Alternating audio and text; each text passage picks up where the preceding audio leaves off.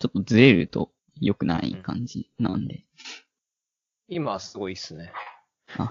じゃあちょっとこの位置を維持できるように、はい、頑張ります。キープでお願いします。はい。えー、録音は OK かな。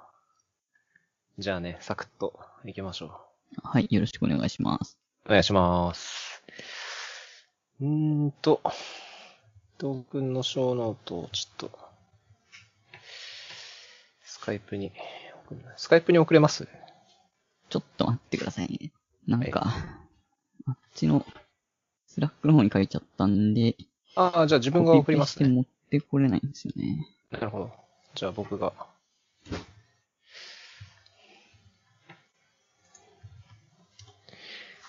あ、じゃあ、はいとりあえず、進捗から話しますか。あ、キーボードのやつですか？うん。気になるんでちょっと待ってくださいね。はいえ。ーっと、一応、状況としては、はい。はい、なんか、片手分がほぼできてはいる、プロトタイプ的には、みたいな感じになってるんですけど、うん。ちょっと、問題もありみたいな感じになっていて、うん。まあ、と言っても空で話してても多分、うーんって感じだと思うんで、ちょっと待ってくださいね。どっかのタイミングで自分ツイートしてるはずなんで、あ、なるほど。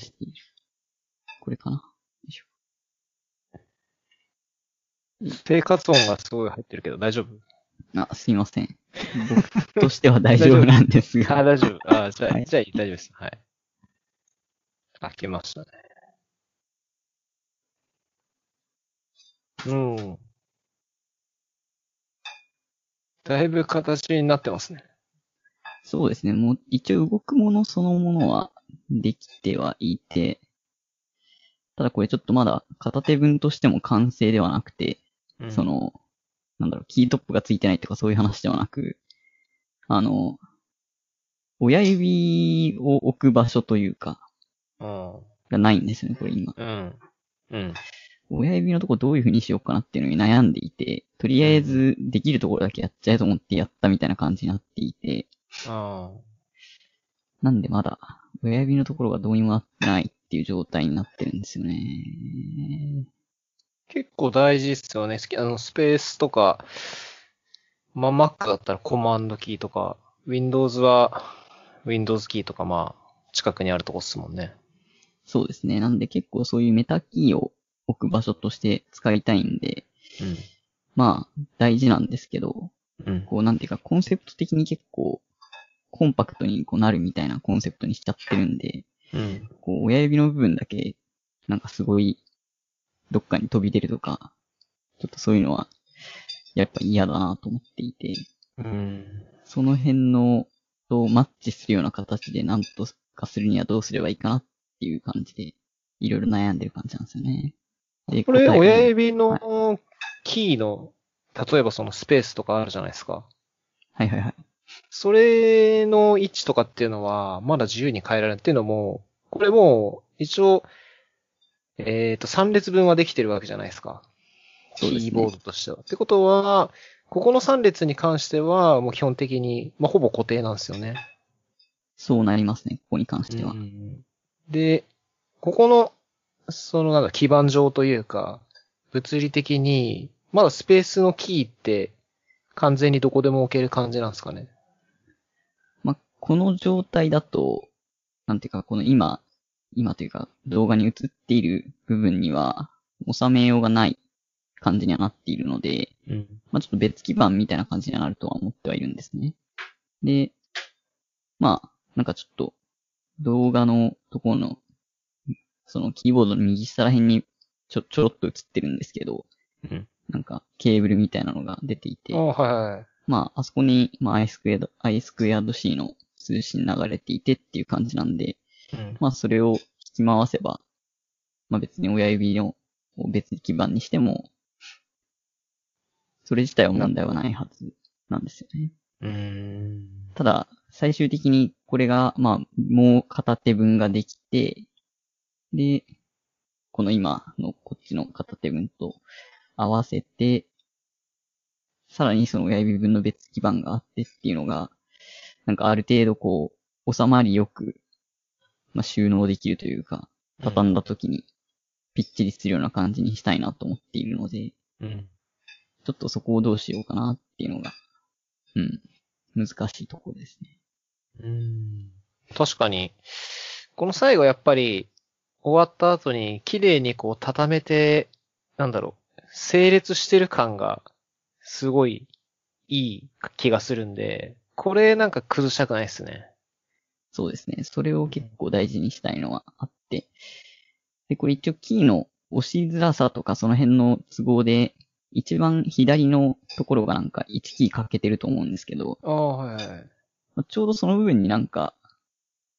スペースができるので、うん。まあその実際に、そこにずっとあるわけじゃなくて、収納するときだけっていう感じですけど、そこに置けるサイズのもので、なんとかならないかなって最初思ってたんですね。うん。でうんまあ、明らかにスペースが狭いので、なんていうんですかね、あの、アナログスティック的なやつって言えばいいんですかね。こう4方向に入力が入るような。はい。まあ、ああいうのとかで、その、まあ、4方向に入力できれば、まあ、それ4キー分あるのと変わらないので、うん。それでよくねってずっと思ってやろうとしてたんですけど、結構そこに収まるサイズの、なんていうか、電子、電子部品でうん、その入力の力が比較的軽いやつっていうのがあんまないんですよね。うん。なんか割と結構、しっかりグッて押さないと、そっち方向に入力入らないみたいなやつが多くて、うん。でそういうやつになっちゃうと、なんか、キーボードにひっつけ、うまいこと固定できるように作っても、そのキーボードごと動くみたいな感じになっちゃうんで、あちょっと使い勝手悪すぎだなと思って、あ。うん。その方法がうまくいかなさそうだなとなってるので、こう、暗礁に乗り上げてる感ありますね。うーん。でも、この位置って、なんだろう。まあ、英字配列だとチルダーとか、タブとかっすかね。もうちょい上かエスケープとかっすかね。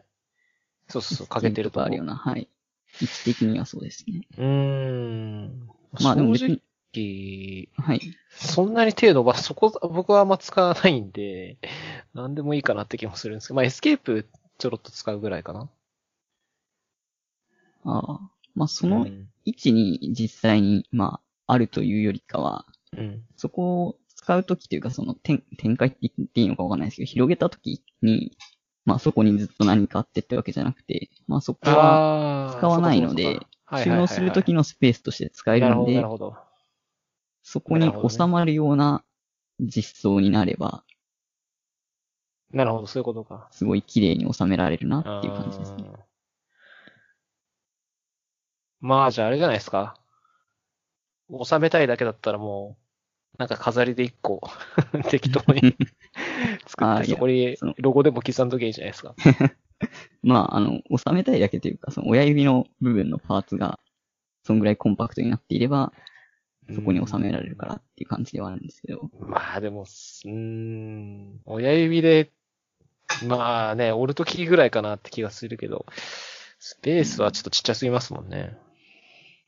まあ実際多分スペースを入力するそのキーとかも、うん。まあ、その普通の1キー分とかでも全然いいとは思って スペースバーみたいに長くなる必要ないと思ってはいるんですけど、うん。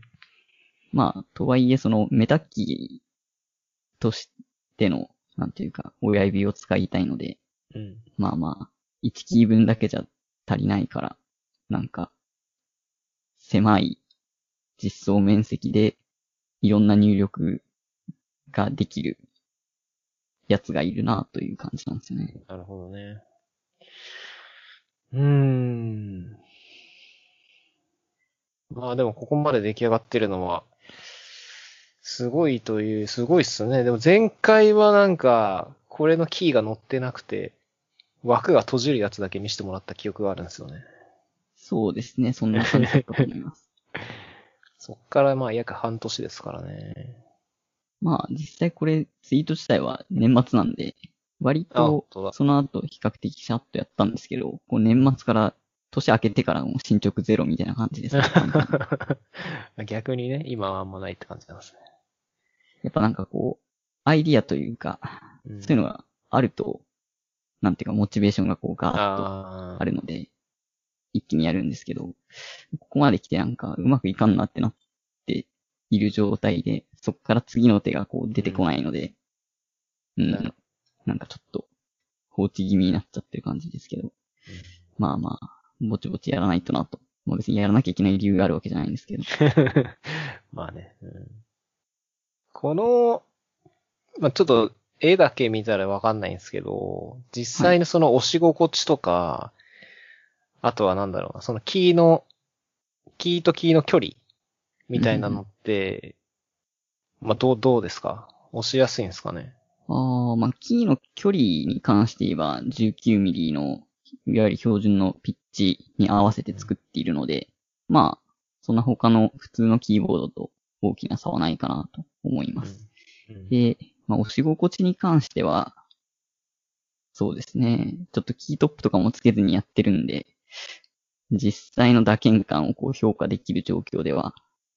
ないんじゃないので、うん。なんとも言えないところではあるんですけど、なるほど。うん。まあ、完全に押し心地については基本的にこの使っているメカニカルのスイッチの押し心地にまあ依存するので、うん。まあそれの押し心地と、と、同じ。うん、同じだとは思いますね。うん。まあ、だったらいいんじゃないですかね。むしろいい方だと思いますけどね。まあそうですね。一応薄型に、薄型っていうかコンパクトにしようっていうことで、ちょっと薄いタイプの、そのスイッチなんですけど、これが。まあ。まあでも比較的結構自作キーボード界隈だとよく使われて、まあよくは言い過ぎかもしれないですけど、それなりに使われてはいるやつなんで、うん。まあまあまあ、そんなにすごい悪いということもないかなとは思いますうね。ん。折りたたんでポッケに入るぐらいですかね。これ片方ぐらいだと。これ大体、まあ厚みとかが最終的にどうなるかっていうのはあるんですけど、うん。その、横幅と、まあなんだ、縦の長さ的な意味だと、あの、初代の iPhone SE あるじゃないですか。あれと同じぐらいですね、サイズあが。ーまあじゃあ普通にポッケには入るぐらまあ、いですね。普通に入ると思います。まあ片方でそのサイズだから、単純にもう、まあ倍の長さになるってことですよね。まあ、倍の長さとも見れると思いますし、うんまあ、個人的にはその収納の、収納性みたいなのを考えると、その重ねちゃう感じって言えばいいんですかね。厚さの方向にちょっとでかくなる感じでやった方がいいかなと思っていて、うんそういう感じにできるようにしたいなとは思ってはいますね。うん。あ、そうか、基本分離型なんですもんね。そうですね、分離型なので、まあじゃあ、右と左のポッケに入れときゃいいんですね。まあそれでも全然ありですね。なるほど。なんか変な人ですね、完全に。右のひ、右と左のポッケからこれ取り出して、打ち始めたら。なるほどね。まあだいぶ、いいんじゃないですかね。また今後も期待できますね。そうですね。まあ、あの、また次回が、収録があれば、うん。その時にはもうちょっと進められるように頑張りたいなと思います。ちょっと若干、この報告がうん。少しモチベーションになってるところも若干ありますね。モチベーションというか、やらんとな、みたいな。そうっすよ。もう強制してる感じちょっとするんで。これキーの上の部分はどうするんですか？数字の部分とか、ファンクションキーの部分。ああ、まあ、基本本当にもう3列だけにしちゃって、まあ、あの、こういうタイプの、なんだっけ、こう40%とか、あ、はいはいはい。40%キーボードとかよく言われるんですけど、こんぐらいのキーの数のやつを。まあそういうのはあるあるなんですけど、その、メタキー、親指とかで押せるメタキーになんか、まあよくあの、FN キーみたいなのあるじゃないですか。はいはいはいハッピーハッピーキーボードとかああいうのも。あ FN キーみたいなやつを、まあ1個だけじゃなくて2種類とかうん。乗っけちゃって、こっちの FN キーを押しながら、この辺のキーを押すと、はいこう、記号が入力されますとか、この、こっちの FN キーを押しながら、この辺のキーを押すと数字だったり、まあ、ファンクションキーが入力されたりとかしますうんみたいな。まあそういう感じで考えてますね。なるほど。あれね、慣れるとあれすごい早いんですけどね。そうですね。まあ、慣れるまでは結構辛いのはそうですね。うん。基本なんかメタキー押しっぱなしみたいな感じになる時もずっとあるんでね。そうですね。一番最初しんどいのはパスワード入力ですね。まあ、最近はもうパスワード自体そんな手で入力する機会がどれぐらいあるかとかあるとは思うんですけど、まあなんかそういう系の打たなきゃいけないときは、うん。この記号どこだっけみたいな感じに結構なりますね。うんうんメタキー押して離してキーどこか探して、大文字だったらさらにシフト一緒に押してキーどこか探してみたいな感じですもんね。そうなんですね。結構打ち慣れてるキあの、パスワードとかって、割とこう手で覚えてる部分が多いと思うんですよ。この記号がどこだからとかじゃなくて。確かに。だからこうなんなら、あれ？パスワードなんだったっけみたいな感じになるんですよね。その、パスワード自体はあんま覚えてないけど、手の動きで覚えちゃってるみたいなやつが、キーボードが変わると、わけわかんなくなりますね。あー確かにそれあるかもしれないですね。なんで、結構最初は、その辺で、苦労はするんですけども、うんまあ、それは付き物なんでって感じですね。キーボード変えた瞬間ログインできなくなっちゃうみたいなね。そうですね。なんかすごい遅くなります、入力が。一個一個噛み締めるような入力になるんで。うんなるほどね。まあ、メタキーとかね、早い人はすごい早いんですけどね。メタキー使って打つの早い人は。あとかっこよく見えるんですよね。全部キーボードで済むんで。全部キーボードだし、全部ホームポジションで大体済むんで、なんかあんまりこう、ストレスなく打ててる感があって、かっこよくは見えるんですよね。そうですね。うん実際、今、使ってるキーボードも、なんか自分で適当に作ったやつですけど、うん。それも、割とこう、キーの数的には、今、この、ちょうど作ってるやつと同じぐらいの数なので、結構メタキーを駆使してみたいな感じにはなってるんですけど、うん。まあやっぱ、ホームポジションから離さないでいいのは、嬉しい限りですね。うん。まあ、エディターとか触ってるときって、まあエディターにもよると思うんですけど、うん。まあまあそんなに話さないでもできるようになってたりはするとは思うんですが、うんまあやっぱなんか普通にいろいろなことしてると、やっぱ矢印キーとか、その辺のものだったり、たまにページダウン、ページアップとか、はいはいはい。なんかそういうキーを、やっぱちょくちょく触りたくなるとは思うんで、うん。まあそういうのが全部、あんまり、なんていうか、手の位置を大きく動かさずにできるのは、ストレスはないですね。まあね、確かにね。グローバルキーとかあるのあるじゃないですか。要するに、なんだろう。例えば同時で、キーボード側は、あるキーとあるキーを押せば、なんだろう。例えばなんか記号なんですけど、例えばブラウザーとかでたまにショートカット取られちゃってて、同時。押しでそのショートカット発動しちゃうとかあるじゃないですか。うん、なんか、ありがちですね。うん。あの辺がちょっと気になるというか、キーボードとかまあ、自分は基本的に AG でさえあればもう何でもいいんですけど、そのショートカットみたいなのって結構カスタマイズしちゃうんですよ。うん、で、ショートカットキー押したつもりが、もうそのキーは予約されてて、とか、その OS 側のグローバルショートカットみたいになってて、そっちが発動しちゃうとかっていうのがあって、それが若干気になったりしますけどね。まあ、そうですね。まあ、根根本的にというか、キーの数の制約とかを超えられないっちゃ超えられないので、キーの数というかなんていうんですかね。キーの種類の数って言った方がいいのかな。うんまあ、どういうキーボードを使っていても、その、なんともならない部分はありますけど。うん。まあ、基本的にこのキーの数が少ないタイプのキーボードを使っていて、結構同時押しとかを駆使するみたいなのは、うんまあ、あくまでハードウェアレベルでやってる話ではあるので、うん。まあ、OS 側のなんかと勝ち合ったりとか自体が、その、なんだろう、キーの数が少ないせいで起きやすくなるっていうことはないですけどね。うん。なるほど。じゃあ、まあこれに関しては、まあ、ここまで来たから、うーん、まあ、あと1年ぐらいすればね、ものはもう、ものというか、本当に製品レベルのものはできている気がするんで。まあ、製品レベルと言えるかどうか、ともかく、普通にじ自分が実用で使う分うにん。問題ないっていうものは、そうですね。今年中にはやりたいですね。うん。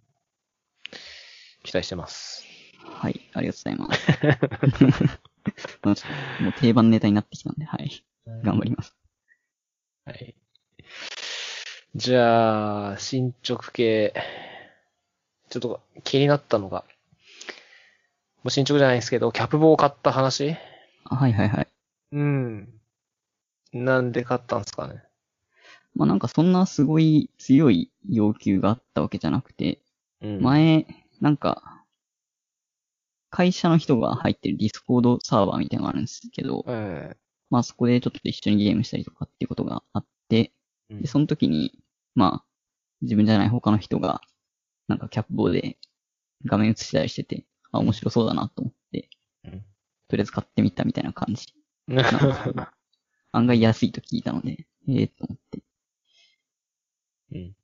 いう感じであったので、実際のところなんか、それで何かを撮って動画をアップしたりとかしているかと言われるとそういうことは特にしてないんですけどね。うんまあ、勢いが半分みたいなところはありますね。これ、キャップは、入力は何に対応してるんですか ?HDMI とかですか？HDMI ですね、はい。うん。じゃあ、基本は最近のゲーム機って感じですかね。プレステ4とか。そうですね。まあ Wii とかもいけんの ?Wii じゃねえか。スイッチとかもいけんのかなそうですね。うん。じゃあまあ、コンポジットケーブルとか、まあああいうのじゃなくて、普通に、最近のゲーム機のキャプチャーって感じなんですかね。そういう感じですね。動かなかったって書いてあるんですけど、大丈夫だったんですか？あ、最初適当に買ったやつは動かなかったですね。マジで安いやつを、本当に、いや、これ絶対、なんか怪しいだろうと思いながらも、安すぎて、逆にまあ別にこの額だったら最悪、損してもまあ、まあそんなもんかみたいな感じだなと思って買ったら、まあ見事に、まあ、動きはするんですけど、なんかめっちゃカクカクみたいな。フレームレート全然足りてないじゃん、みたいな。あるあるですね。まあ、よくよく調べると、こう USB3.0 っぽく見せて、あのなんか青い感じの端子になっててはいはい3.0だろみたいに見せて、OS がどう見ても2.0とかでしか認識してないよね、これみたいな。そういうやつでしたね。はい。なるほど。で、あの、なんだろう。買った時に、こう、開封したら、あの、桜レビューを書いてくれたらクーポンあげますみたいなカードが入ってました。はいはい。うん。それはもうあれですよ。アマゾンあるあるというか、アマゾンのチャイナマーケプレで買ったやつはもうデ そうですね。フデフォルトですからね、それが。もう結構、まあ、キャップボに限らずですけど、なんかこういう、なんだろう、周辺機器っていうんですかね、割と。そういう系のやつだって、もう、ほとんどって言っていいかわかんないですけど、こう中華負けプレイみたいなの多いですよね、本当に。なんかすごい怪しい翻訳の。うん。レビューとかやばいですからね。はい。うん。これは、そのキャプボ買って、その、さっき初めに話した、会社の人と、その、画面シェアリングしてるみたいになったんですけど、なんかディスコードでできるんですかそういうのが？ああ、ディスコード自体に、その、なんか画面共有機能みたいなのが、あるのではい。そっちで普通に見れたりしますね。えーそれじゃキャプチャーした画面を、えーと、PC とかならキャプチャーしてるんですよね、多分。まあ、ああ、と当然 PC か。そうですね。まあ、その時は、スイッチのゲームだったんですけど、うんまあ、スイッチのやつをキャプチャーして PC の方でディスコードを多分使っていてっていう感じですね。うーん、なるほど。それはじゃあ、完全にその共有するためだけにキャプチャーしてるだけで、例えばそのキャプチャーしてる状況とかを、なんだろう、ライブしたりとかっていうのは、ディスコードだけじゃできないって感じなんですかね、やっぱり。ああ、どっかのプラットフォームでストリーミング配信するみたいな。うん感じですか？まあ、YouTube とか、はい。はいはいはい。それは多分できないんじゃないかなと思います。ちょっと自分がや、その時やってたわけじゃないので、そんなに詳しくはないんですけど。えー、まあ大体、ライブするときはなんか OBS とか専用のソフト使うんですけど、ディスコードだけで今、なんだろう、自分が想像した限りですけど、画面共有もできて、音声もまあ、ディスコードで共有できるんで、それそのまま全部ライブできたらすごい楽だなと思ったんですけど、まあそこまではできないって感じなんですかね、じゃあ。多分そうだと思いますね。まあ、うんそのディスコードのサーバーに一緒に入ってる人たちが、まあ見に来る分には、まあ自由にっていう感じではあるとは思うんですけど、うんまあちょっと、ディスコードを超えて、なんか別のプラットフォームに配信したりってことは、うん、まあ、ちょっとどうなんですかね。自分がやってたわけじゃないんで、実はできたりするかもしれないですけど、うん。まあ少なくともその時はそういうことはしてなかったですね。なるほど。それ、まあ、まあ、画面共有するのは全然、なんだろう、いいと思うんですけど、ラグとかすごいあるのかなって気もしてって、なんかリアルタイムに相手の画面を見たいってなると、ちょっとなんか、ラグすごいんじゃないかなと思ったんですけど、ラグはあんまなかったですか？いや、まあその時は別にその画面共有して、その共有の画面を見てプレイしてるみたいな感じではなかったので、その、まあ、もちろん、基本的には、各々の画面見てやっていて、うん。まあ、その時に、共その画面共有してる人もいたみたいな感じで、まあどっちかっていうと、その時なんかこう、なんでしょう。結構ありがちなんですけど、その、うんみんなでこう一緒にゲームやろうみたいな感じでバーって、しっかり集まるというよりかは、なんか誰かやってるから、なんかやってんな、みたいな感じで、見に来て、ああ、面白そうだな、みたいな、そういう、なんというか、ノリというか、があったりするので、割とそういう感じで、その人やってましたね。ーなんでじゃあ、はい本当になんか今やってるよみたいなのの証拠というか、やってるのをみんなに見せたいために共有したってだけなんですね。そういう感じでしたね。で、まあ実際それでこう見に来て、あ、なんかやってんだったら自分もやろっかな、みたいな感じで入ってきたりとか、まあ、そういう感じでした。えーそれは、なんだろう、それこそもう YouTube で 配信すればいいんじゃないかなと思ったんですけど、その初めに共有した子が、まあ、今 YouTube でライブしてますよ、みたいな。まあ何で、みたい何でやってもいいとは思いますけどね。な。まあ、クローズドでやりたかったって感じなんですかね。まあ、そうなんじゃないですか。ちょっとわかんないですけど。えーまあ、というか、普通に、あの、まあ基本的に、まあその会社の人となんか一緒に通話しながらゲームしてとかってなったら、まあ、ディスコードで普通に多分やるとは思うので、うん。まあどっちかというとそっちが多分主体としてはあって、まあその時に一緒に、なんていうか、プレイしてる画面も流してっていう感じでやってたんだと思うので、うんまあ、どっちかというとディスコードが多分ありきでやっていたので、うん。そこに移してたっていうぐらいの感じじゃないかなとは思いますね。ああ、でも多分、その方、実はこっそり多分やってますよ。YouTube とかで。かもしれないです。基本そういう機材持ってる人は多分、やって、もともとやってて、ちょっと今日はライブじゃなくて、友達とやろうかなっつって、ディスコードにキャプチャーした感じだと思いますけどね。まあ、かもしれないですね。そこは知る由がない。まあ、いや、まあ、聞けばいいのかもしれないですけど。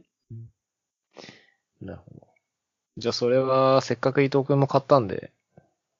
ぜひなんかライブすればいいんじゃないですか？あんまりそういうゲーム配信。欲はそんなにないですね。まあ、その、その人がやったみたいにディスコとかで垂れ流しぐらいやったら別にいいかなと思うんですけど、まあ、なんて言うんですかね。あんまし、うん。こう、パブリックにバーンと出すつもりってそんなにないですね。そうですか。まあ、そのディスコの方だと多分、その一緒にプレイする人いないかっていう、まあ募集の意味というか、うんうんそういうのを兼ねてやってる部分があると思うんですけど、まあパブリックでいきなり本当にいきなり見ず知らずの人が、とやるのは、なかなか心理的なハードルもあれば、そもそもそんな風に入ってくる人もいないと思いますし、いやいやいそういう意味でそんなに、うん、パブリックに出したいっていう風な、あの、なんだろう、気持ちはそんなないですね。や。うんちなみに、それな何のゲームだったんですか？その時あの、スプラトゥーン2やってましたね。ああ。そんスプラトゥーンなんて、ね、YouTube なんていっぱいライブしてる人いるんで。まあ、山ほどいますし、そういうの見たこともありますけど、うんまあ、あれですかね、本当に、そこで人が集まったりとか、こう、見られる人ってマジで一握りだと思いますからね。いや、いいんすよ。配信するだけでもいいんすよ。うんはい。スプラトゥーンはなんか3が出るらしいじゃないですか。そうですね、ちょうど最近話題になってましたね。うん。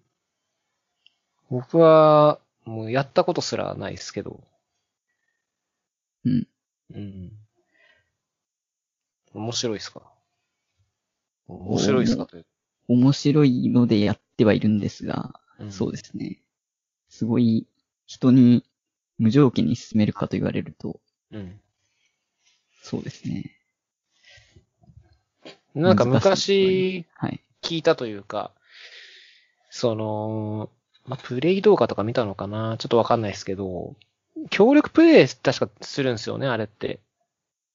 なんだろう。ラランキングとか対人戦みたいなやつ。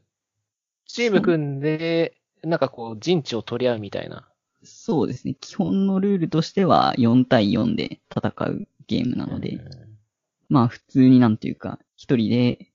こう、まあいわゆるの野良というか、普通に野良でま、あの、オンライン対戦とかした場合は、見ず知らずの人同士で即席で4人対4人のこうチームを組まされて戦闘するみたいな感じですね。で、まあ、もちろん知り合いとかと一緒にやりたいっていう時は、普通にチームを、その、メンバーで組んで、やったりできるっていう感じですね。ああ。あ、そうなんだ。チーム組めるんですね。そうですね。一応そういうモードと、なんかうん、普通にもう完全に野良で入ってっあていうモードとありますね。うんなんか昔聞いた感じだともう完全にそのランダムでマッチする機能しかなくて、なんかすごいやっぱ味方が下手くそな人がいるともう、すぐ切れてみたいな。なんか聞いたことありますけどね。あ、今はなんかチーム組めるんですね。そうですね。まあ昔、まあ僕もそのスプラトゥーンのい、なんていうか、ワンっていうか無印というか、最初の初代はやったことなくて、うんまあ、2からの、にわあか、ーにわかって言っていいのかわかんないですけど、2からなんで、まあ本当に最初期がどうだったかは知らないんですけど、まあ、まあ2はその、あるってことですね。チームは、チームでやるっていうのが。そうですね、少なくとも。まあ1の頃もあったはずだとは思うんですけど、結構本当に一番最初の頃とかは、なんか実装されてない何かがあったりとかはしたはずなので、うんまあまあ、なんか、なかったこともあるのかもしれないですね。ちょっとその辺はわかんないです。ゲームでそのスプラトゥーンとかでその、じゃ例えばその友達とやるときは、やっぱディスコードなんですかねさっきディスコードを使ってるって言ったんですけど。ああ、そうですね。任天堂のその、まあ、ちょっと任天堂ハード僕が最近のスイッチしかわかんないですけど、少なくともスイッチとかだと、そのボイチャを、ボイスチャットをなんかやる機能がついてないので、うんまあなので、普通に何か外部でのツールを使うしかないのでっていう感じですね。まあその時は、ディスコードが多分、一番メジャーなんじゃないかなとは思いますね。うーん。なんだろう、ラグが少ないとか、やっぱそういう感じなんですかね。どうなんですかね自分もそんなに結構コアなゲーマーではないので、そんなすごいディスコード頻繁に使っててとか、その似たようなこと他のやつでやってとかってわけじゃないんで、うんちょっとなぜディスコードがみんな好んで使ってるのかあんまり正直知らないんですけど、なるほまあ、ただ結構ゲームのもろもろに特化はしてるんだろうなとは思ってはいますね。なんど。かう、んこう、その人がこうオンラインかどうかみたいな状態とかって、大体のその、まあ、スカイプとかでも表示されたりすると思うんですけど、その人のログイン状態というか、うん。なんかそういうところに、多分あれって、あの、スチームとかそういう系の PC ゲーやってるとき、そうなってるんだと思うんですけど、なんか、このゲームプレイしてますみたいなのまで、なんか連携して表示されたりとか、なんかしてる人とかよく見ますし、うん。なんか割と、ゲームをやるの機能になんか、割となんていうか、特化と言ったら言い過ぎかもしれないですけど、うーん。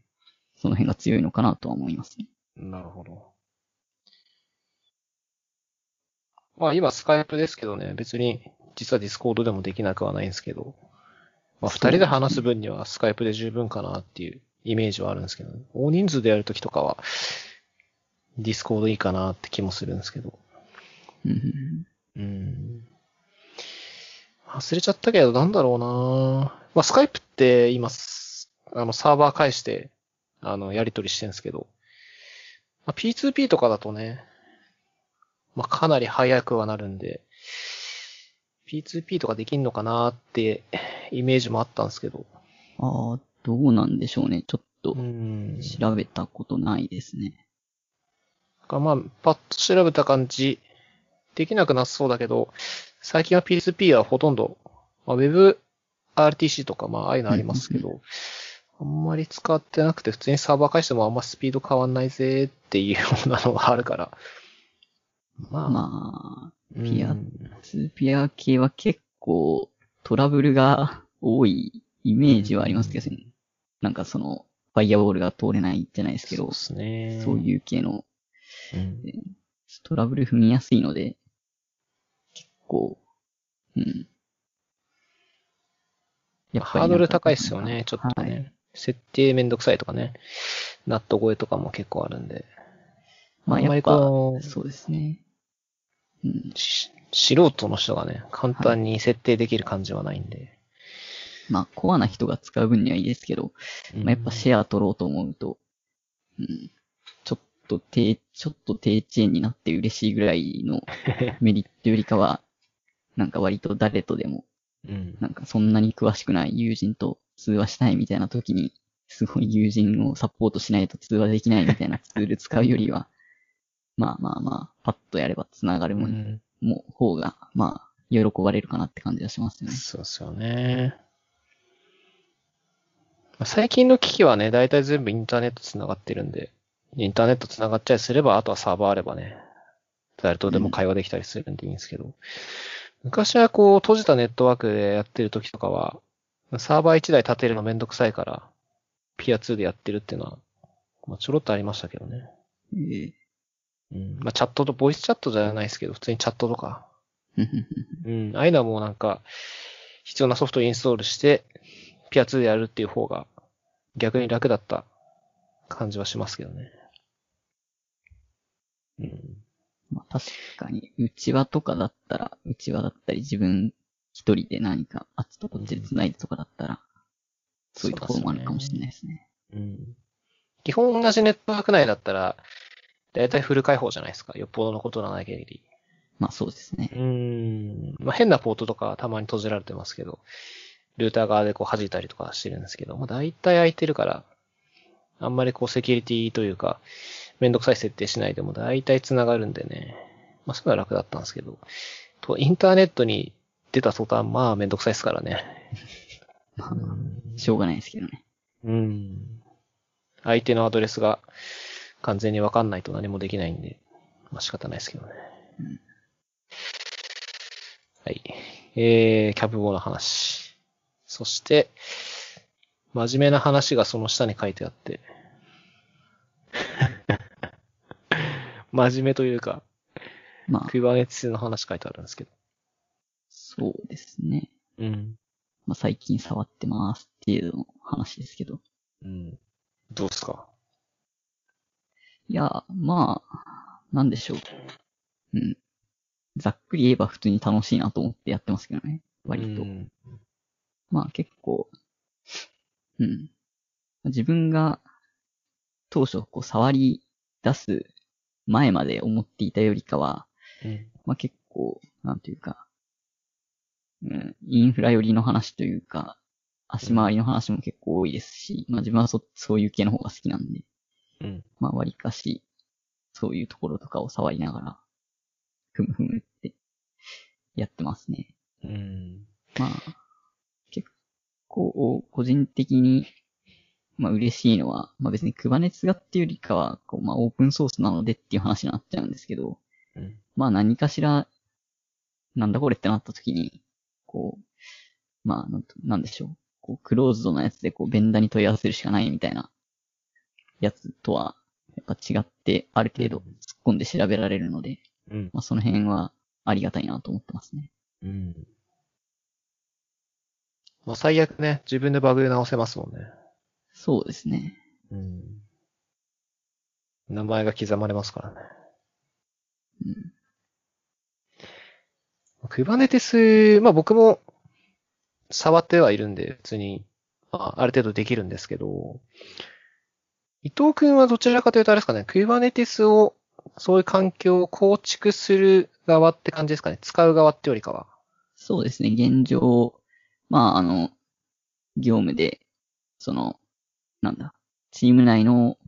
まあ、他の人が、ちょっと、なんだろう、アプリっぽいものをこう作る必要が出てきて、まあ、それを動かす基盤にちょっと、Kubernetes とかあるといいね、みたいな話になっていて、じゃあ作るか、つって、やっていて、なんで自分はそのクラスターを作って運用する側の担当みたいな感じでやってるので、うん。まあ、そういう感じですね。うん。うーん。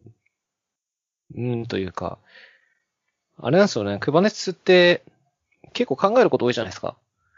多いですね。うん。で、クラスター組むこと自体は多分そんな大変じゃないんですよね、Kubernetes は。うんで、普通にエンドポイントとか、まあ認証とかもありますけど、まあとりあえず動くようになれば、ね、例えば YAML からコンテナデプロイするとかはまあそんな難しくはないんですけど、その周りのエコシステムというか、例えばイングレスとかストレージとか、まあ当然あのレジストリーとかの話も出てくるんですけど、そこをどうするかっていうのが結構、うん。なんだろうな。あの、必要最低限だし、なきゃいけないんですけど、結構その、かゆいとこに手が届くようになってないと、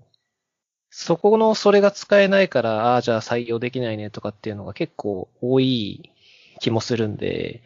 その辺大変じゃないかなっていうのは若干思いましたね。まあそうですね。うんまあ結構現状、まあこう考えているっていう話だと、その、なんだろう。その今話にあった、ちょっと作ってるアプリみたいなやつが動かすだけじゃなくて、多分まあ今後似たようなものがいくつか出てくるかなっていうふうに思っていて、まあただそのアプリを作るごとに別個にクラスターを作って運用してとかって多分やってらんないので、うん。まあ、ある程度、いろいろ動かせるクラスターにしようっていうふうに思って作ってはいって、うん。まあ、なので結構そのイングレス周りもそうですし、LB、まあ、ロードバランサーのどうするのかとか、うん。まあ、そういったところもありますし、まあ、あといろんなそのアプリをこう乗っけられるようにっていう気持ちでやってると、まあ、そのアプリ A の、なんていうか、開発とかしている、まあ、チームみたいなところと、まあ B の方のチームとかの間で、まあ、基本的にはどっちも社内なんで、そんなガッチガチに固めなくてもいいと思っているんですけど、まあ、ある程度こう、テナント分離みたいなことも考えないといけないよなとか、そうですね。あったりもして、その辺は結構悩みながらやってる感じではありますね。うん。あの、まあ、参照ってわけじゃないですけど、まあ、メジャーなとこだと、アマゾンの、なんだ、アマゾンなんて言うんでしたっけ？アマゾンコンテナ、クーバネティスなんとか、えー、ちょっと前々忘れちゃいましたけど、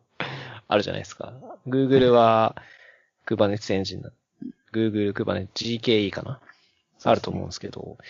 まあ、あれが多分、まあ、あれは完全にサービス化に特化しちゃってるんで、あの、もういろいろと、なんだ、できちゃってはいるんですけど、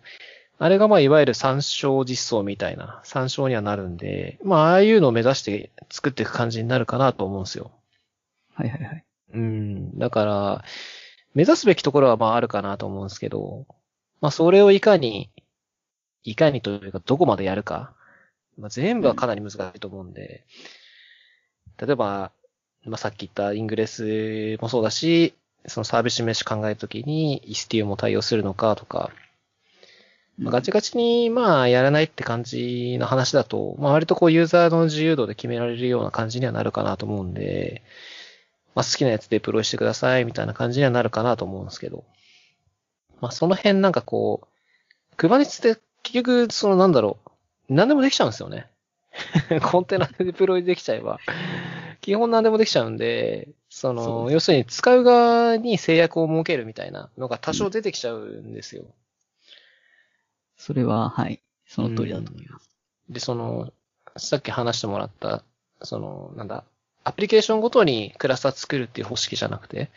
マルチテナントみたいな感じでいろんなサービスが同じクラスターに乗ってくると、その名前空間とか、その汚染しないようにしないといけないところもあるんで、その辺こう使ってる側が気配りそういうか運用ルールを守ったりするのも若干出てきちゃうんで、そこもちょっともどかしいなっていうのはあるんですよね。そうですね。うんいかに、なんていうか、うん、やりたいことを妨げずに、まあ、とはいえ、なんだろう、余計にやらなきゃいけないことを増やさないようにもしたいですし、うん、難しいところだなと思っていますね。まあ、そもそもの話なんですけど、なんだろう、結構自分の中のイメージだと、Kubernetes って難しいイメージあるんですよ。エンジニアリング、まあなんだろうな、プログラミングするとかっていう話とはちょっと別かもしれないですけど、その、アプリケーションをデプロイしますっていう手法を取るときに、Kubernetes でデプロイしますみたいな、管理しますっていう感じになると、Kubernetes のその、記法というか、まあ、うんいろいろあるじゃないですか。ポッツとか、デプロイメントとか、レプリカセットとかいろいろあるんですけど、あの辺はまずこう、覚えたりしなきゃいけないじゃないですか。そうですね。うん。だから、結構なんだろう、導入するってなった時に、もちろんその、伊藤くんはその構築する側だから、もちろん構築するノウハウとかも必要だと思うんですけど、使う側はそのそもそも Kubernetes のノウハウがないと使えないと思うんですけど、その辺ってどうしました？どうしたというか、なんかこう、やっぱりある程度事前に相談したんですかね？まあ、現状で言うと、すごい完全に、そのクラスターが立てられて上にアプリ乗っけて、もうバリバリ動いてますよっていう状態まで行っていなくて、うん。まあ、クラスターこういう感じでやっていきますっていう中でアプリじゃあそこに乗っけられるようにしていこうみたいな、ちょうどそういうフェーズにはあるので、うんまあ、実際にこうしましたみたいなのがあるっていう状況ではないんですけど、うんまあ、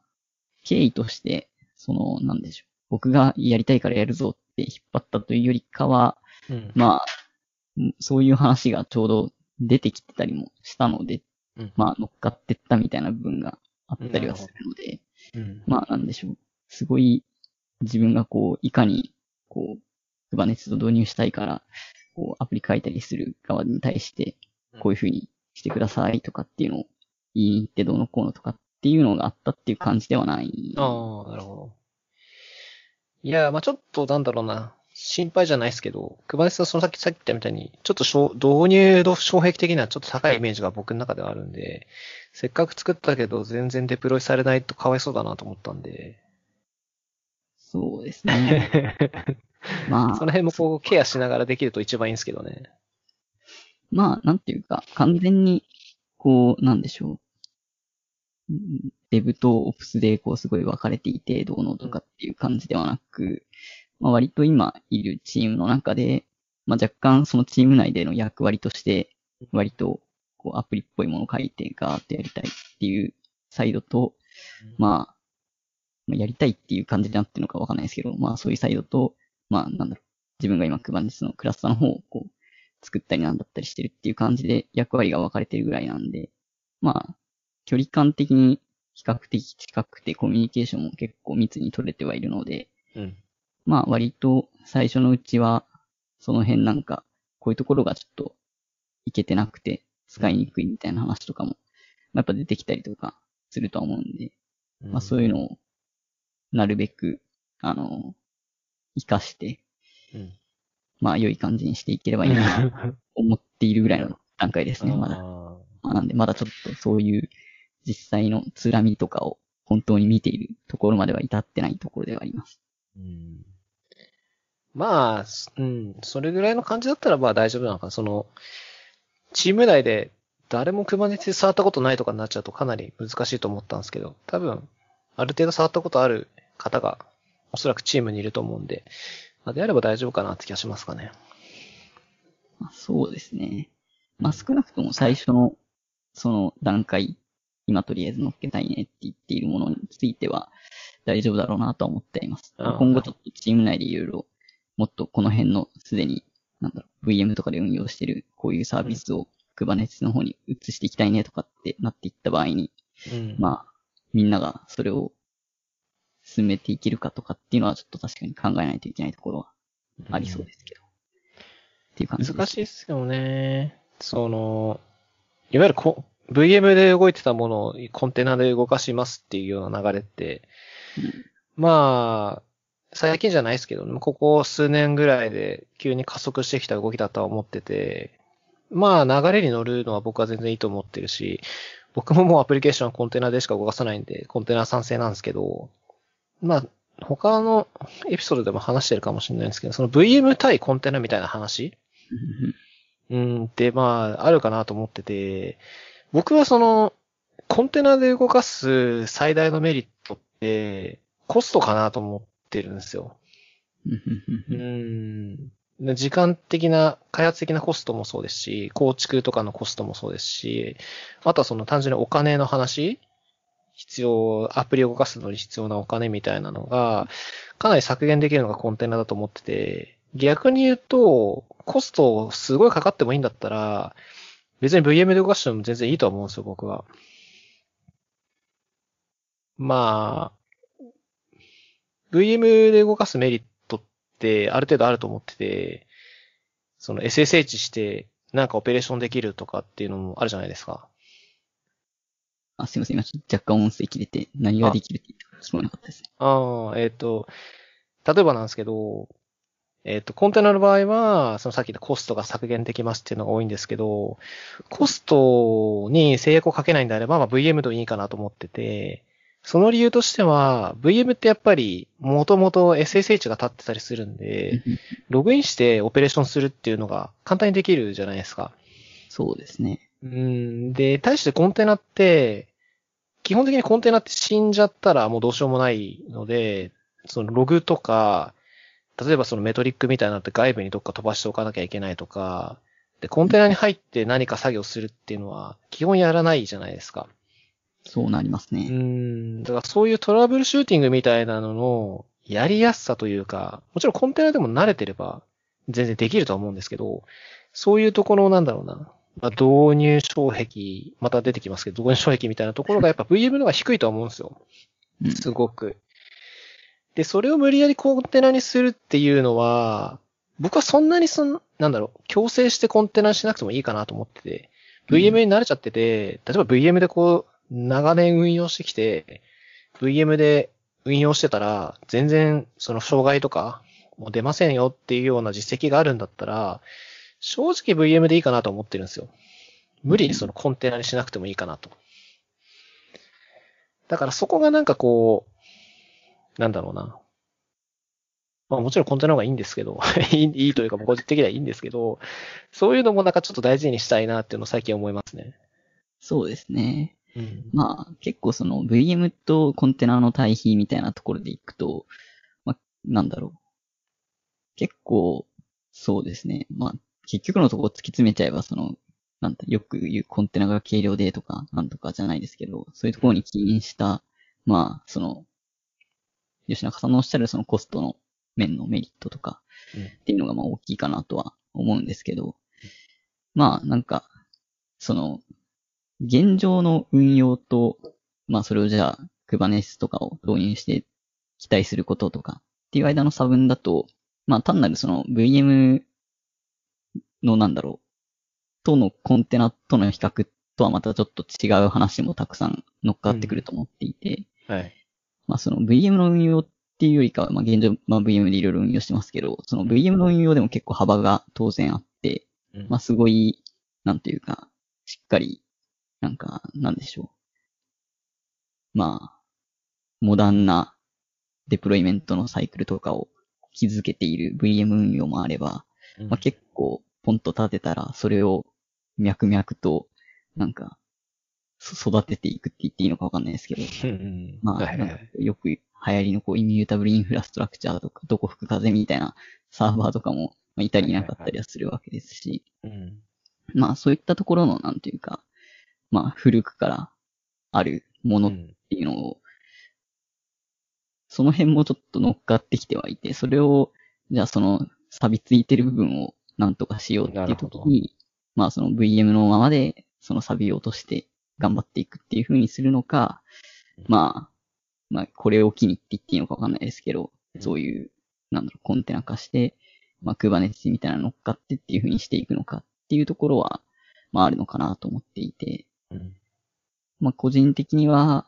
そうですね。まあなんていうか、今の、うん、VM の運用で、まあ、やっていることを、こう、もっとブラッシュアップしていって、すごいいい感じにしていこうっていうところを、結構突き詰めていこうとすると、まあ、その VM 自体をある程度こう型化、型化するというか、結構いろんな種類の、まあサービスに必要な、いろんな種類の VM とかあると思うんですけど、はい。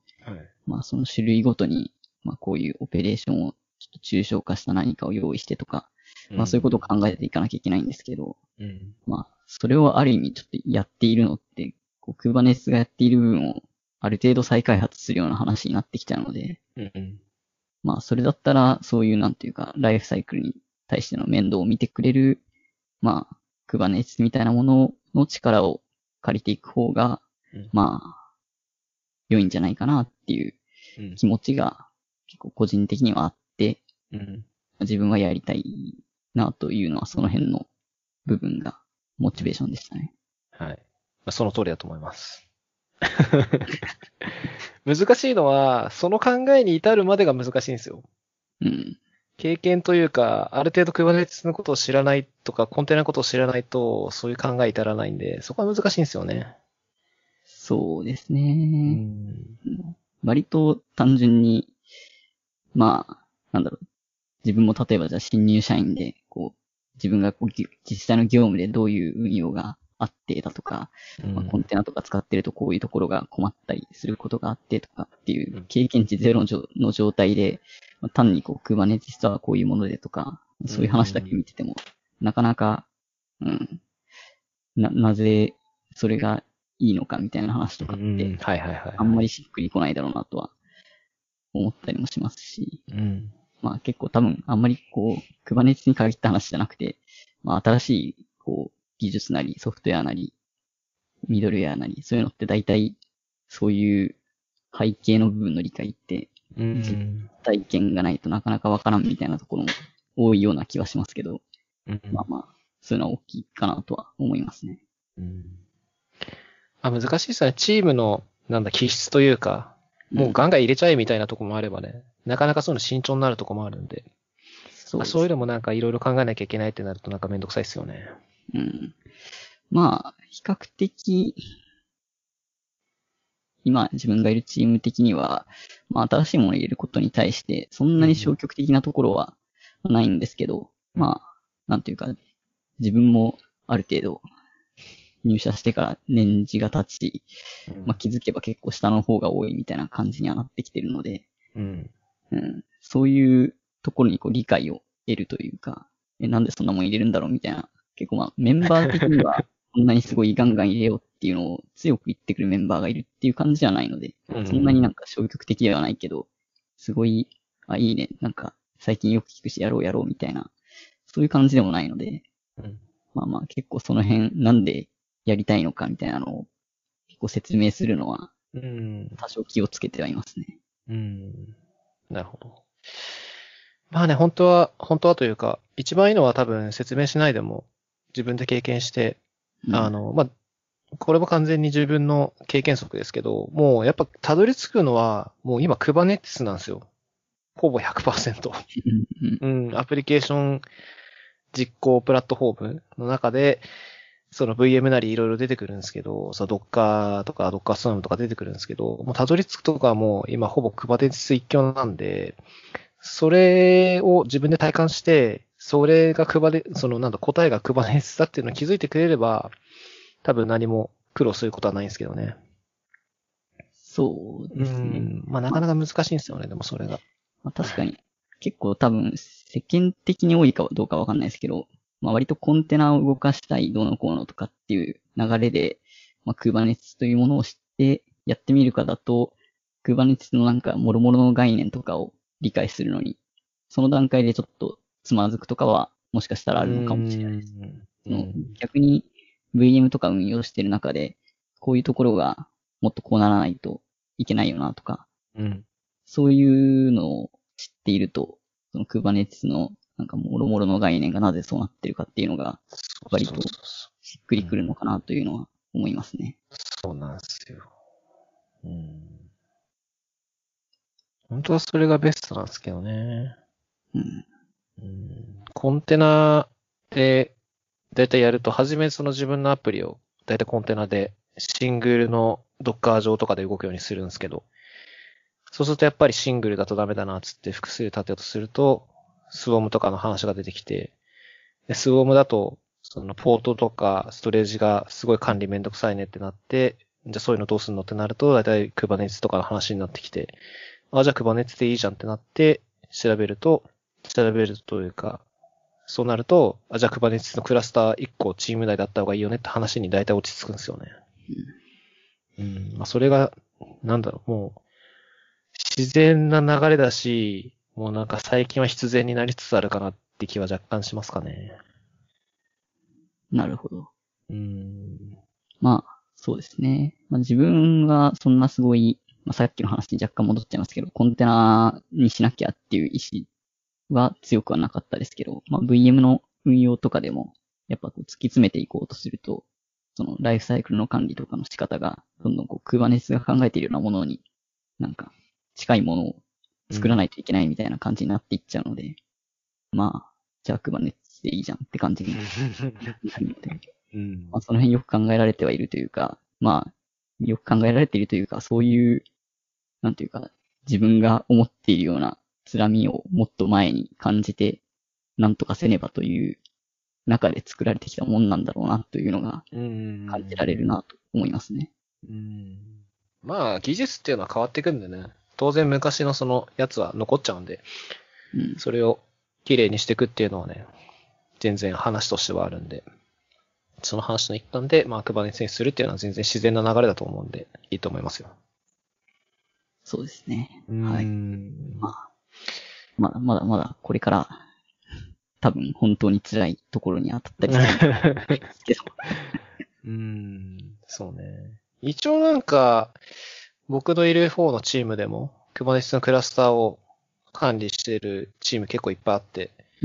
一番ベストなのはやっぱり、なんかチームごとにボンボンボンボンクラスター管理してもいいんですけど、もう一個全部一個統合しちゃって、ちょっと巨大な一個のクラスター作って、そこにボンボンボンボンアプリデプロイした方が、まあ綺麗なのは綺麗かなって気しますけどね。そうですね。うーん。まあまあ、最近はそのサービスメッシュとかしっかりしてるんで、あんまりこう被ったりというか、他のサービスをこう、あの邪魔するみたいなのはサンドボックスなんでないとは思うんですけど。うんうんまあどうしてもね、自分たちでこう、ちょっと特別なことをやりたいというか、その例えばその、共通基盤みたいなので、一個ク Kubernetes クラスター作りましたってなった時に、まあなんか機能足りないよねとかになっちゃった時にね、ちょっとスピード感出なくなっちゃうと、やっぱり、じゃあ自分たちで持とうかなみたいなのが、まあ思いとしてはあると思うんですけどね。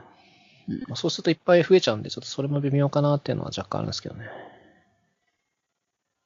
そうですね。まあ、ん。クバネスに限らず、こう、まあ まあ限らずね。うん。うん、出していくと、まあ、細かい需要には応えられなくなるっていうのは、まあ、その通りですね。うん。まあしゃあないですけどね。そその辺の、実際にやってみて、うん、こっちの人はこれが欲しいというが、それをやると、この辺で 困るんだけどなとか、まあそういうのは多分、まあ、あるんだろうなと思いつつ、まだそこには段階として至っていないのでっていう状況ですね。はい。わかりました。伊藤くん自身は Kubernetes は使います？構築する、運用する側ですけど、今は。使ったりしてます？いや、あんま、そのアプリを上物っていうのですかね、わかんないですけど、Kubernetes の上に置くものとかは、そんなに自分でこう作ってどうこうとかっていうのは積極的にはやってはいないので、あ、そうなんだ。はい。まあ、それは、そうですね。さっきなんかこう、あの、なんだっけ。まあ、参照実装じゃないですけど、みたいな感じで、その、なんだろう。GKE であったりそういうのの話がこう出ましたけど、そういうのもなんかろくに使ったことがないので、あ確かにな、そういうの使わないとなという気持ちにはちょっとなりましたけど、なかなか、こう、うん、自分がこうアプリとかをこうバーっと書いたりとかがないと、あ。うんうん使おうと漠然と思ってもなかなかっていうのは、うん、あるので、うんうむとなったところでしたね、ちょうど。さっきのキーボードのやつに戻っちゃうんですけど、あの辺のアプリは、なんかもう完全にデバイス系のアプリだけなんですかね。クラウドから操作できるみたいな機能とかないんですか？いやー、どうなんですかね。世間にはそういうものももしかしたらあるのかもわからないですけど、まあ少なくとも自分が、まあ、使ったり作ったりしている範囲内では、あ、そうなのかな。すごい、なんていうんですかね、自分の開発環境に閉じて何かやっているようなものばっかりですし、うんなるほ。自分が作る部分とかって結構そのファームウェアみたいな部分になってくるので、うんうんうんうん。はいはいはい。動作環境はその、キーボードのコントローラーに当たる、まあ、マイコンなり、こう、アルピーノの、なんか、の上にあるのでっていう感じじゃないはいはいはい。なるほど。いやなんか、自分も聞いたぐぐらいの、あの、知識しかないんですけど、その、キーボードのバインドとかを、その、そのデバイスのプロファイルに書き込むんじゃなくて、クラウド上にアップしとくと、他の種類の同じようなキーボードの時に同じプロファイル使えるんで、いちいちそのキーボードを設定し直す必要がないみたいな、確かに。うん、のがあるっていうのを聞いたことがあって、そのアプリであれば多分、ウェブアプリを作る必要があるんで、それ作って Kubernetes 上にデプロイすればどうかなと思ったんですけど。うん。まあ、ないならしゃあないですね。じゃないですけど、確かにそういう機能を考えてみるの面白そうではありますね。うん。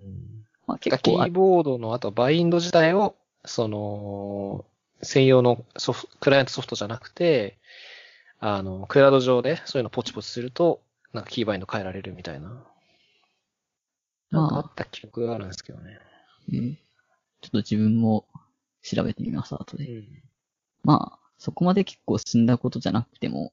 まあ多分これぐらいだったら普通に調べればあるんでしょうけど、まあ、普通にファームウェアをビルドする環境って地味に結構めんどくさいんですよね、準備するのが。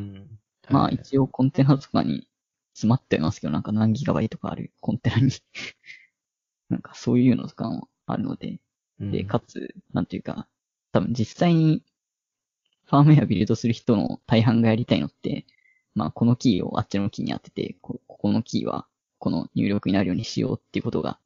したいだけであって、はい。ファームウェアのソースコード取ってきて、うんその、なんていうか、まあ、AVR とかそういう系の、なんていうか、クロスコンパイル環境みたいなのを 用意して、うん。とか、そんなことは多分誰もやりたくないと思うんで、うん。まあまあ、オンラインでファームウェアを勝手に作ってくれるぐらいのことはうんしてほしい人はたくさんいるだろうなっていう気がします。まあもうあるかもしれないですし、ちょっとバイナリー配布的なやつは割りかし、ライセンス周りとかでなんかいろいろ引っかかりそうで、あれです、うん。その、もうちょっと話戻っちゃいますけど、その、ハードウェアって基本オフラインじゃないですか。まあネットワークついてれば別ですけど、あの、最近のデバイスって、その、Bluetooth とかの通信モジュールが大体載ってて、例えばスマホとかとつないで、スマホ経由でファームアップデートとかできるのあるじゃないですか。確かにありますね。多いですね、それう。んああいうのあると、その、なんだろう。例えばその、まあ、キーボードじゃなくても何でもいいんですけど、たまにそのファームのアップデートしなきゃいけないときに、なんか説明書とか見ると、USB のデバッグがついてて、そこで PC つないで、で PC に専用のソフトウェアインストールすると、なんかそこからファームの最新版が書き込めますみたいなのとか、まああるっちゃあるんですけど、うん。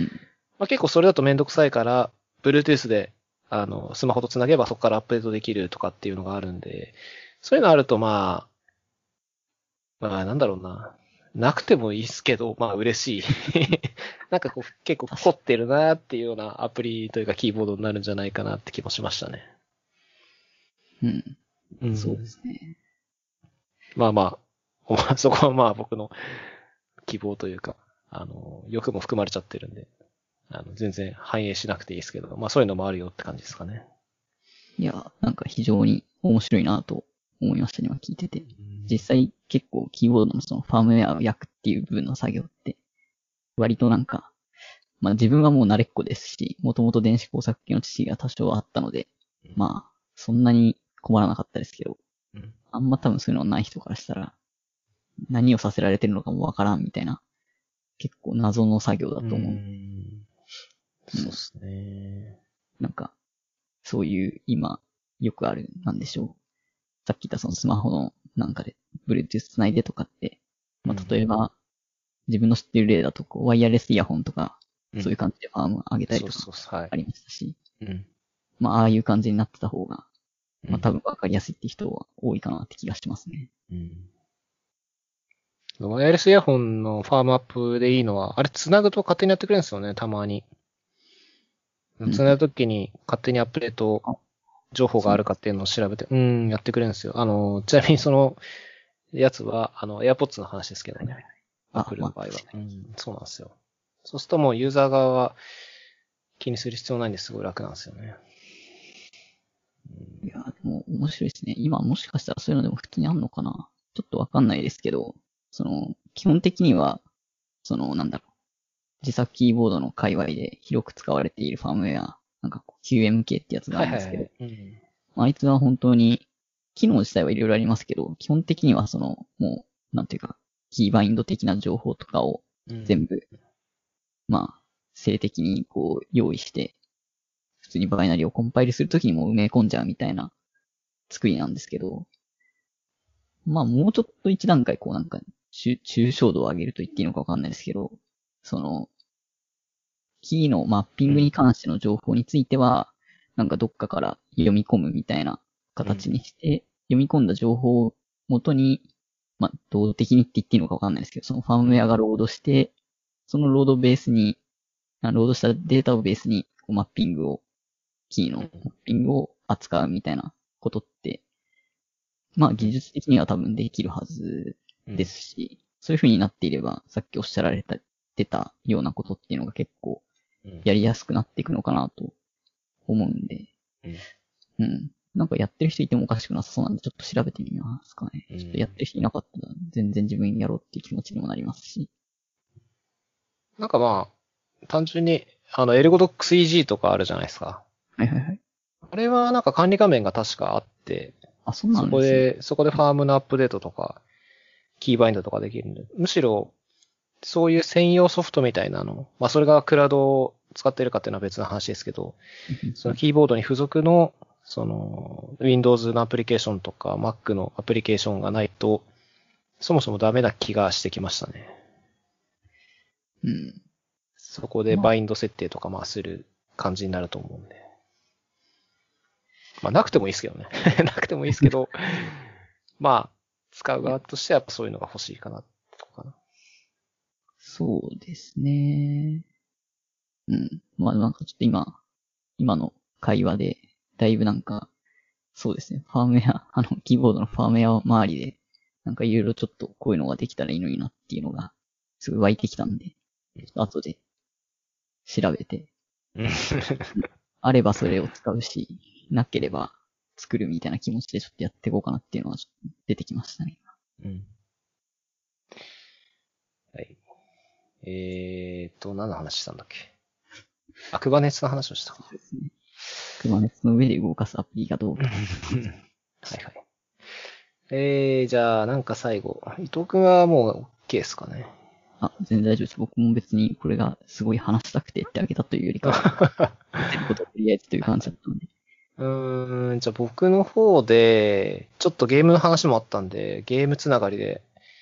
あの、ちょっともうテックの話じゃないんですけど、ソシャゲのインフレ化をお話ししたかったんですけど、なんかソシャゲってやってます？ソシャゲ。自分はソシャゲは全然やってないですね。やらないんだ。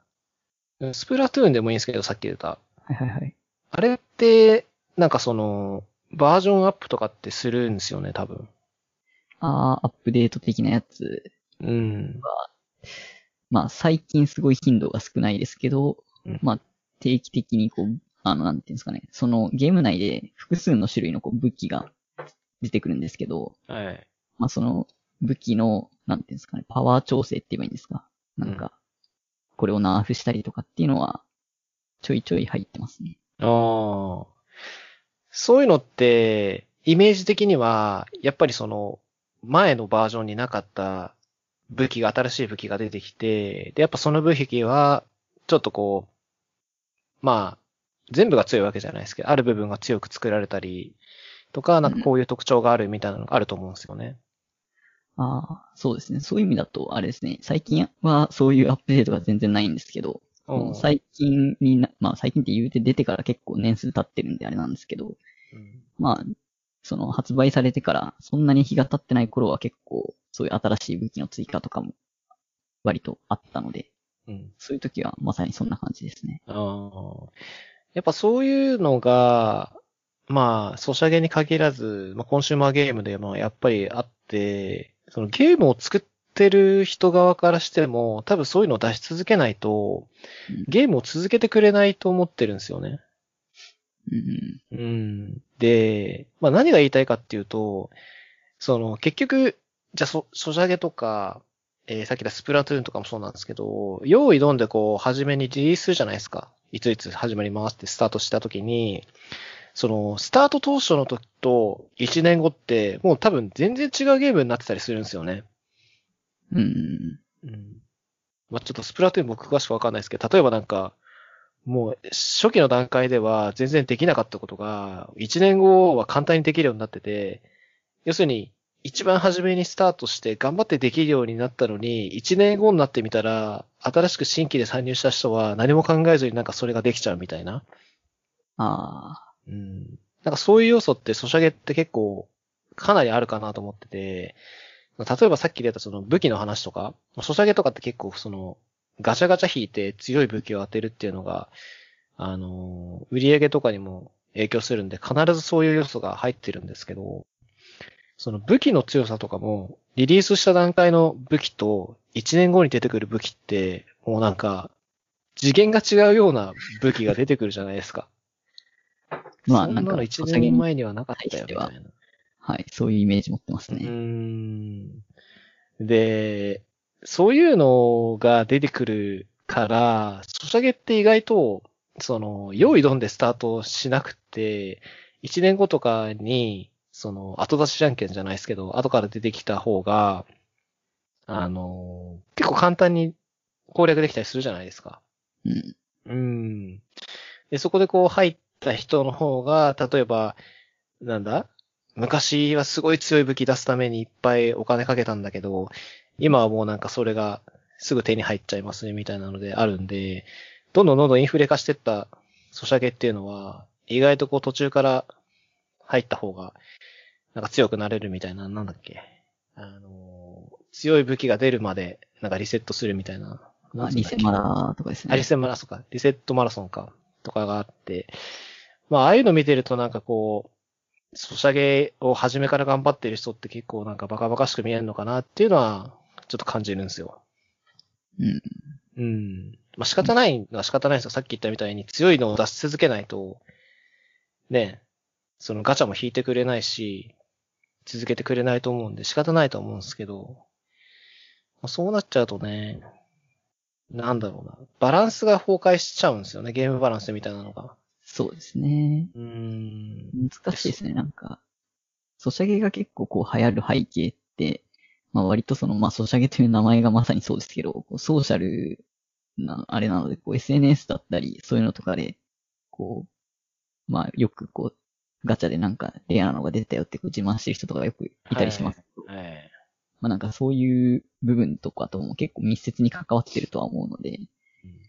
なんかこう、新規に入っても、その、先行してやってる人に追いついたりできる余地がないってなると、なんか、それだけのモチベーション下がる人も多いでしょうし、うん。まあだからそういう、なんか新規参入を、やっぱ確保するためにはある程度、そういう新しく入る人を救済していくっていうのはやっぱ、必要なのかな。基本的にはそのかけた時間とお金で強さが決まっていくものが多いと思うんで、うん。うん新規救済はやっぱ一定度は必要だろうし、ただやりすぎると多分、その、ずっと昔からやってるのになんか全然みたいな感じで、うん。不満に思う人もいるでしょうし、うなんか調整というか、その辺の、なんでしょうね。あの、舵の取り方ってすげえ難しいだろうなという気がしますね。うん。いや、ほんとそうっすよね。で、まあ、結局何が言いたいかっていうと、まあ、後出しじゃんけんなんで、その、じゃあ、例えば強い武器手に入れましたってなっても、また新しい武器が出てくるんで、やってる側としては、もう永遠に追い続けなきゃいけないんですよね。うん。その、一戦というかガチ勢みたいなのでやり続けるんであれば。で、まあそうなってくると、なんかゲームを楽しんでる、もちろん楽しん、それが楽しんでる人もいるかもしれないですけど、なんかすごい義義務感が出てきちゃう気がしてるんですよね、ゲームをするのに。そうですね。ん。なんかそれが、あのー最近ちょっとややってて、あ、そうなんですか。そうなんですよ。あの、ドラゴンクエストウォークって知ってます？ああ、まあやったことはないですが、あれ、そのはい結構ソシャゲ色が強い感じなんですか？そうなんですよ。よ。すごい強いんですよ。あ、そうなんです。うん。で、まあもう今やめちゃったんですけど、結局そのやめた理由として、もうどんどんどんどん強いのとか出てくるんですよ。うん。その武器にしてもキャラクターにしても。で、それをこう、だいたいこう、ソシャゲって1年でこう、イベント決まってるじゃないですか、だいたい。うんうん。この時期だとなんだ？えっ、と、バレンタインのさ。えーバレンタインデーのイベントをやったりとか、1ヶ月ぐらい前だったらその年明けイベントみたいなのがやって、で、そこで大体こう、新しいガチャガチャが出て、で、また新しいガチャガチャが出て、で新しいモンスターが出てみたいなやってて、それでこう、新しいイベントのたびに、まあ、面白い要素が追加されるんで楽しかったんですけど、なんかもう、ゴールがやっぱないんですよね。どんどんどんどんただ強くなるだけなんで。うん。で、それでこう、毎日、なんかこうやってて、なんかちょっとキリないからいいやと思ってやめちゃったっていう話なんですよね。うん。なんかそうですね。すごい、心情はわかる気がするんですけど、なかなか悲しい話でもあるなという気がしますね。うんモチベーションを保てる人ももちろんいると思うんですよね、それで。うん、そうですうね。ん自分はちょっとそれがこう、なんだろうな。さっき言ったように義務感が出ちゃって、だ、だらだらやってる感じになって。しかもやっぱり、ソシャゲって、その、ユーザーを離さないための作戦みたいなのがやっぱりゲーム内にたくさん盛り込まれてて、うん例えばその毎日ログインすると、はいはいえーっと、なんか宝石みたいなのもらえて、みたいなのがあって、はい。うん、なんかそれをこう朝起きてやるのが、毎日こうやってて虚しくなってきちゃって。うん、そういうの感じで僕はやめちゃったんですけどね。ただまあ、やめられた理由の一つに、やっぱりその、お金かけてないっていうのもあったんですよね。ずっと無料でやってたんで。なるほど。うん。ガチャガチャ回すのにやっぱりお金かければいっぱい回せて、それで結局強い武器とか手に入れてる、その YouTuber の人とか動画とか見て、見て、見る、見てたんですけど、いや、すごいな。ここまで行っちゃうともうやめらんないだろうなと思って、逆に。まあ、うん。そうですね。過去にどれぐらい、その散財というか、つぎ、つぎ込んでいるのかっていうのを考えると、なかなか手を引きづらくなっていくみたいなのはありそうですよね。まあそうなる前にやっぱり、そうなる前にというか、まあそこまでやる気もなかったですけど、うん、ああいうの見ちゃうとちょっと、ああ、なんか、続けなくていいかなっていう感じになってやめちゃいましたね。いやーそうですね。まあ僕はそんな、ソシャゲに対して、まあ、なんだろう、性の感情も負の感情もあまり持ってない。それがいいと思うとも悪いと思うと思うのは全然ないんですけど、うん。うん、なんか、すごいありそうな話だなというのはうん。思いますね。まあ、ソシャゲ、ソシャゲで面白いんでいいんですけどね。その、始めた当初はやっぱり面白くて、もう普通に、なんだ、ゲーム的にはドラゴンクエストなんですよ。はいはいはい。だから強い敵倒して、レベル上げてとかっていうのがあって面白いんですけど、その、普通のドラゴンクエストと違うのは、そのラスボスがいないっていうのがやっぱり一番大きかったかなって気がしますかね。まあ確かに。そうですね。なんだかんだでやっぱり、ラスボスがいて、エンディングが流れて、終わりですっていうのをゲーム側から突きつけてくれた方が、やっぱりゲームをやる方としてはやりやすいのかなっていうのはちょっと思いましたね。まあ、なんか昔ながらと言っていいのかわかんないですけど、そういうところはあります。うそうそうそうそう。そういう意味だと、まあ、スプラトゥーンとか、そういう系の対戦ゲームも割と終わりはないっていう意味では、共通してるところはあるかなっていう気がしますね。その、別に何があったらクリアとかじゃなく、う。うんん、単純に対人戦をして、まあ、勝ったりするとなんかこう、ランク的なものが上がったりとか、そういうのはありますけど、うん。別に、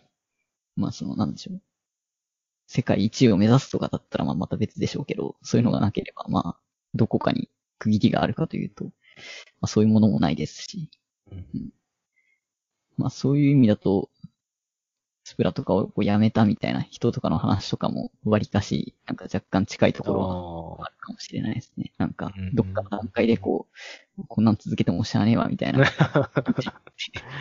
と冷めてやめるみたいなのがあったりするみたいですね。え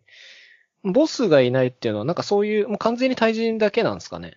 ストーリーというか、そういうのないんですか？一応なんかストーリーモード的なものはあるんですけど、ああ、あるんですね。ちは全然こう、メインではないみたいなところは気がします。まあちょっとそっちをメインでやる人も中にはいるのかもしれないですけど、うんうん。まあそのボリ、ボリューム的な問題とかで考えても、まあそっち側がメインというよりかは、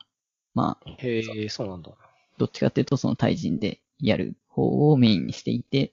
まあちょっと、おまけと言ったら言い過ぎかもしれないですけど、ストーリー的なやつはちょっと操作に慣れてもらうチュートリアルの意味合いが強いのかなと。ああ、なるほど。ええそうなんだ。まなるあシュ、シューティングゲームって結構そういうの多いような気もしますね。僕あんまり FPS とかやらないですけど、そんなには。なんか、昔ちらっとやったことがあったようなのとかだと、ちょっと何やったかもすら覚えてないんですけど、なんか、普通に、なんかリアルな感じの、こう、銃をドンパチする系のやつですね。とかでも、なんか、普通に、ストーリーモードっぽいのはあるんですけど、まあなんか、そっちがメインというよりかは、まあ、普通に対人でやる方がメインみたいな雰囲気でした。なんかちょろっと検索したんですけど、スプラトゥーン大会？スプラトゥーン甲子園？2020っていうのがあって、結構すごいですね。全国区で行われている大会で、うん。意外とガチですね。なんか、一応公式、公式というか、任天堂が、多分、ちゃんと噛んでいる大会のはずで、甲子園ってなんかなってるやつは。なので、まあ一応その、こまあ公式みたいな感じなので、すごい人気があるやつだったと思いますね。うんまあただ、プロ化はされてないんですかね。賞金は出てないんで、うん。多分お金あげちゃうと多分違法ってことは、まあアマチュアの方が参加して、景品あげているっていう感じだったんで。なんかよくあるじゃないですか、プロの人がこう、ゲー、なんだ、プロゲーマーはいはいはい。みたいな人がこう大会出て、なんだったかな？えっ、と、PUBG じゃなくて、なんだっけ？えっ、と、フォートナイトか。はいはい。かなんかなんかね、すごい3億円ぐらい賞金手に入れましたみたいな人とか、まあああいうのは多分プロで契約したりとかしてんだろうなと思ったんですけど、スプラテンはあんまりそういうのはないのかな？プロの大会みたいなのも。まあ、プロチームと呼ばれているのもなんかあったんだと思ってはいるんですけど、なんかそれこそ YouTube とかのなんかとか見てるとなんか、プロがなんちゃらみたいな感じの、プロであることを売りにしてる人とかなんかいたりした気がしますし、あ、そうなだなんんか。まああるんだとは思ってはいるんですけど。まあでも確かに賞金はその、スプラトゥーン甲子園ってやつに関して言うと、まあなんか、任天堂的にあんまりそういうのに賞金をバーンってかけるとかっていうのは多分やらないっていうことなんだろうなとん。思いますね。で、うん。まあ非公式の大会とかでもあったりすると思うんですけど、そういうので賞金が出てるのかとかちょっと全然把握してないですね。まあそれももしかしたら、まあ任天堂のなんか何かしらのこう、あれに引っかかってお叱りを受けたりするから、みたいなのがあ出してないとかあるかもしれないですしはい、ちょっとそこは把握してないですね。でも、いや、なんか自分全然知らなかったんですけど、一応なんかこんなしっかりしてる大会があるんだったら、え、これちなみになんか伊藤くんはこういうのに出出たりとかしたことあるんですか？全然ないですね。なんかあ、、そんな感じじゃないんだ。へまあ、自分は、なんていうか、ゆるい感じでやりたい勢なのでえ。、あはいはいはい。なるほどまね。なんていうか、どうしてもその、まあ、チーム組まないといけないじゃないですか。うんうん。まあ、いるのかって話もありますけど、もう集めてやったとしても、なんか、大変そうだなってちょっと思っちゃいますね。なんていうか、本気でこう、勝ちに行くぞっていう感じでやると、うん。なんでしょう。うん。割と、ギスギスすると言ったら言い過ぎかもしれないですけど、そういうのもありそうですし、まあそういう、なんか、気苦労というかうん、辛労を、なんだ、貯めるようなことは、ちょっとゲームではしたくないなっていう感じですね。まあ、本業にするのはね、ちょっと、かなり大変だと思うんで、本業じゃなくて、どうなんだろう。趣味で、こういうの出てるのはやっぱた難しいんですかね。そんな中途半端な感じだと出れないんですかね、やっぱり。まあ本当にガチでもうやんないとダメなんですかね。まあ、なんでしょう。その、本当に優勝を目標にするとか、かなっちゃうと、その、なんていうか、そればっかやってる人たちに、と、張り合わなきゃいけなくなるんで、厳しいんでしょうけど。まあ別になんか、ある程度の、なんていうか、うん、どのラインが現実的なのかわからないですけど、まあまあ、この辺まで頑張るっていうのを引いてやるとかは、できはするんだとは思いますけど。う、ん。まあでもかなり大変そうっすね。まあ、自分となんか同じような温度感の人が都合よく集まるんだったら、まあワンチャンやってもいいかなと思いますが。なんか、うん、なかなかそういうのって、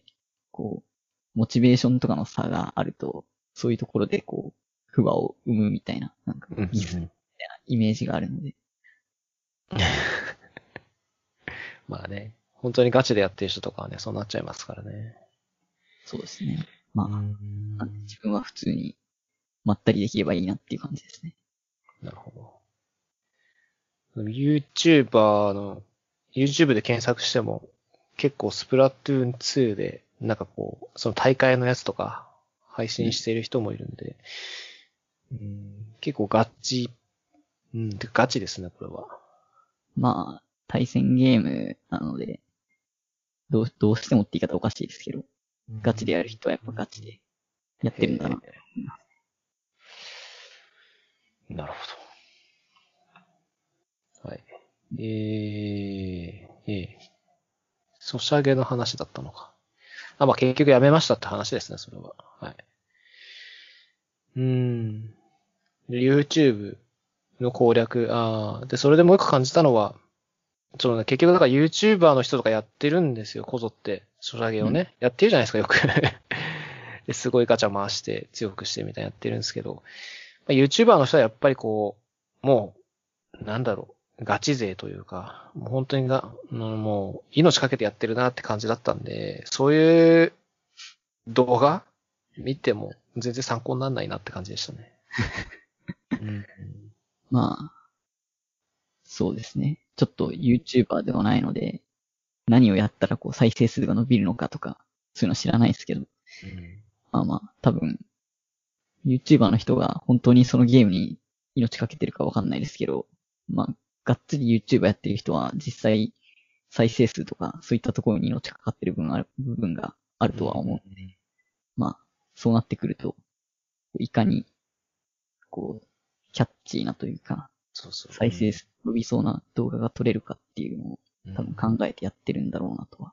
うんまあ多分その結果がそういう感じなのかなとうん思います。そうだと思います。あの、別に文句言うわけじゃないですけど、その、そのさっきの僕が話したドラゴンクエストウォークに限った話かもしれないんですけど、そのボスを倒すってさっき言ったと思うんですけど、ボスが倒せない時とかに、僕はその YouTube で検索して、なんか例えばなんだかな、えーっと、ボス、なんか攻略動画とかって大体出るじゃないですか。まあ、いっぱいありうんますね。で、そういうのを見ると、その、YouTuber の人とか動画見ると、その、もちろん倒すんですよ。楽々攻略とかって書いてあって見るんですけど、その装備とかを見ると、ステータスとかを見ると、もう全然尋常じゃないぐらい強いんですよ。そりゃ勝てるだろうっていう感じなんで、もうそういうのばっかりなんですよ。本当に。だからもうそういうのがあって、全然当てにならないなっていう感じでしたね。僕は全然そんな強い武器も持ってないし、そんなにレベルも高くないから、楽々攻略なんて全然できないですよって感じでしたね。うんどうなんですかね？でも、なんか、逆に、そういうところ、そういう話を聞くと、なんか、うん。なんか、なんでしょう？実は満たせてない需要が結構あるんじゃないかなとかちょっと思っちゃいますけどね。あ例えば無課金の縛りで、あ。はいはいはいはいはい。プレイ時間とかもだいたい1日これぐらいみたいな、そういう人が、まあだいたいこのぐらいのなんていうか装備とかしかないでしょっていうのを前提にこう縛りをかけて、はい。その縛りでの攻略動画だけをこうはいひたすら上げるみたいなことしたら、うんある程度なんかそういう需要にマッチして伸びるとかあったりするんじゃないかなと思ったりもしちゃいますけどね。うん。いや、いるんですよ、そういう人も。あ、そうなんです。うんそれを見ればっていう気はしますけど。いや、それを見ても、それを見てもやっぱり、もっと弱いんですよ、僕は。ああ、うん、だからもう多分そういう人はクリアできないのかなって気もするんですけどね。ああ、うん、そもそもクリアできる土台、土俵に立ってなくて、どうしようもい。ないのかなっていう感じです。もちろんそのなんか、おっしゃった縛りとかで、ね、なんか、武器も、そのガチャガチャな武器じゃなくて、なんだ、冒険クリアすると手に入る武器みたいなので、クリアしますみたいな動画とかももちろんあるんですけど、まあやっぱそれでもちょっと、全然強いなっていう感じでしたね。そうですね。まあ、なんだろう、ゲームの多分、運営してる側からしたら、まあ、課金して、ガンガン、まああるので、多分、実際、無課金縛りとかでやろうと思ったら、多分、相応にこう、プレイ時間というか、結構、育成とか、そういうのをがっつりやってないとはい。ダメですみたいな感じだったりは、するんでしょうね。はい。おっしゃる通りです。はい。なかなか、うん。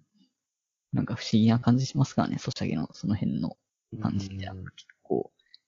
社会人ソシャゲプレイヤーの、なんか人とかのツイッターのとか見てたりすると、まあ、ほぼほぼなんていうかこう、ふ、その無課金とかでやろうと思ったら、莫大な時間をこう投入しなきゃいけない部分を課金することによって、装備とかを整えてカバーするみたいな、うんそういう感じだと思う。なんかすごい時間をお金で買っているみたいなうん。感じなんですけど、うん、なんか、いや、そうなりますよ。すごい不思議な感じだなっていう気がしますね。そのはい。えー。まあ、あと一個辞めた理由に、あれですよね。時間取れないから辞めたってのもあったんですよね。一番上に書いたんですけど。二人目が生まれて子供ができちゃったんで、二人目。おめでとうございます。最近なんですか？なんかあんまり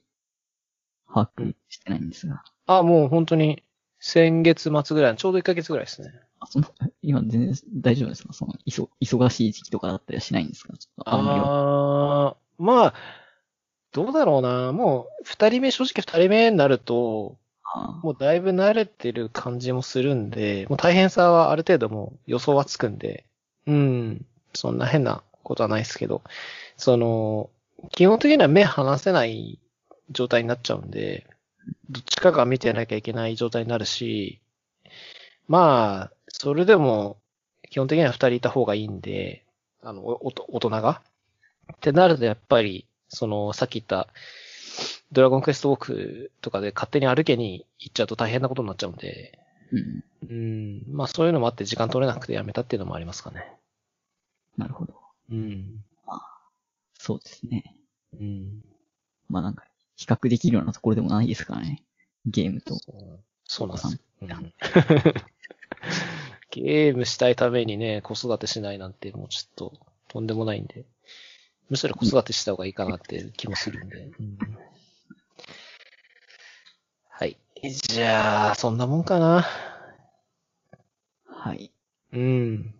結構話しましたね、1時間半ぐらいそう。ですね。うん。じゃあ、また、半年後にありますので。はい、わかりました。はいキーボードの方頑張っときます。はい、よろしくお願いします。はい。じゃあ、ありがとうございました。ありがとうございました。はい、お疲れ様でした。お疲れ様です。